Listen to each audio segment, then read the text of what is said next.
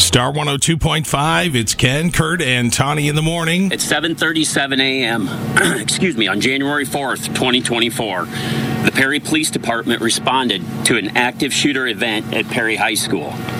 Meanwhile, Dallas County Communications was also receiving multiple 911 calls of an active shooter at the high school. Perry police officers responded within minutes. They immediately made entry and witnessed students and faculty either sheltering in place or running from the school. Of course, that was the announcement from uh, DCI yesterday. Mm-hmm. And it was a little bit after, like, r- literally at 3.03 is when they, you know, came out and made that announcement. Right. And then a minute later, he said that it was a sixth grader that got shot. And uh, out my school comes my sixth and seventh grader. Yeah. And I was never more happy to see them. Yeah. I lost it. I can't imagine what Perry's going through. Those families and the teachers and the students. Ken, as you pointed out, that I mean the teachers. I mean they were in there last night, or yesterday morning as well. Just you know, having to protect their kids. Shouldn't be this way. And a terrible day. Just Yeah. an absolutely awful day. And our hearts obviously go out to everyone in the community of Perry and especially, you know, those directly affected. Just What- absolutely terrible. Seeing pictures of the candlelight vigils last night in Perry, and just seeing everyone wearing Hawkeye jackets or Cyclone sweatshirts. It just it hits home every. I mean, it it is home. It is. It's. I mean, it's. It's, I think some people thought maybe Perry was farther away. It's only thirty minutes away. Right. I mean, that's it's so close. Too close for many of us. I really struggled all I- all day yesterday. Just and I No, it's all we talked about. I usually go home and do things, and I, I cried most of my drive home, and I went home and took a nap because I couldn't, like my brain could not. yeah. I just, I have a sixth grader as well, mm-hmm. and I went back and forth, like, how do I handle this?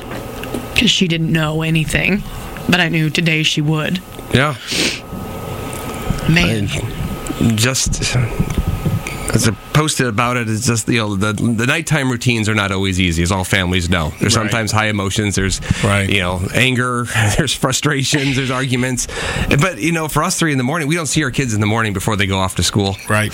And I always worry that something could happen to them at school, or something could happen to either you know any one of us. We get into a car accident on the way to work, and our last interaction or conversation is anger. And I- fight last night, right? and I told them that last night that I'm like, this is why. You never know. You just hope. You just hope it's not. We'd love to hear from you and how this has affected you, whether directly or emotionally. 515 280 1025. Give us a call this morning and share your thoughts. Because we're all processing it. And trying to find ways to heal. And it's, I don't, seems like a wound that can't. Fortunately, that is true. Hopefully not, but we'd love to hear what you're thinking this morning. And uh, Joy is on the phone in Guthrie Center. Good morning, Joy. Good morning. What did you want to say? Go ahead. I swim laps the McCreary Rec Center every Thursday morning in Perry. The shock that we and I- and I saw such a mass of people because we were in lockdown too.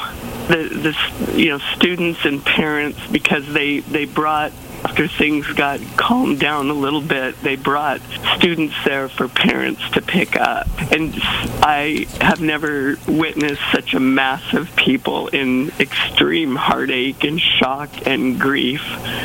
Um, I don't. I and so my natural thing is, I what do what can I do? What can I do? I pray. Um, there's and I think having you know we have brains we want to understand and there's just no understanding of these sorts of things. Um, my heart just goes out to them. I i just gave uh, the lifeguard there. I gave her some money. I said when give it to uh, donate it to whatever a family or uh, and she said "Uh, okay i'll i'll let you know. And i said i just said i don't need to know. I trust you. I mean i've been swimming laps for years and I don't know. Just keep praying.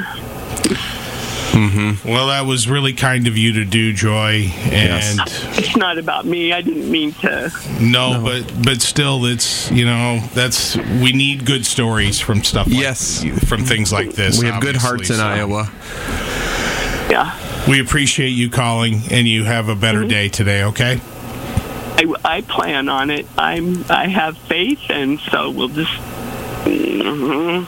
It's a crazy world, and It sure Yeah. is. we mm-hmm. gotta we gotta just keep rising above it, and there, because there are so many good people too, good things too. Just can uh, we can choose. We can think about what we think about. That's Thank- a great message. Thank you, Joy. Mm-hmm. Take care. Have a good day. Appreciate Thank the you. call. Bye mm-hmm. bye. We want to hear what you're thinking too. Give us a call this morning, 515 280 1025. It's Ken Kurt and Tawny in the morning on Star 102.5.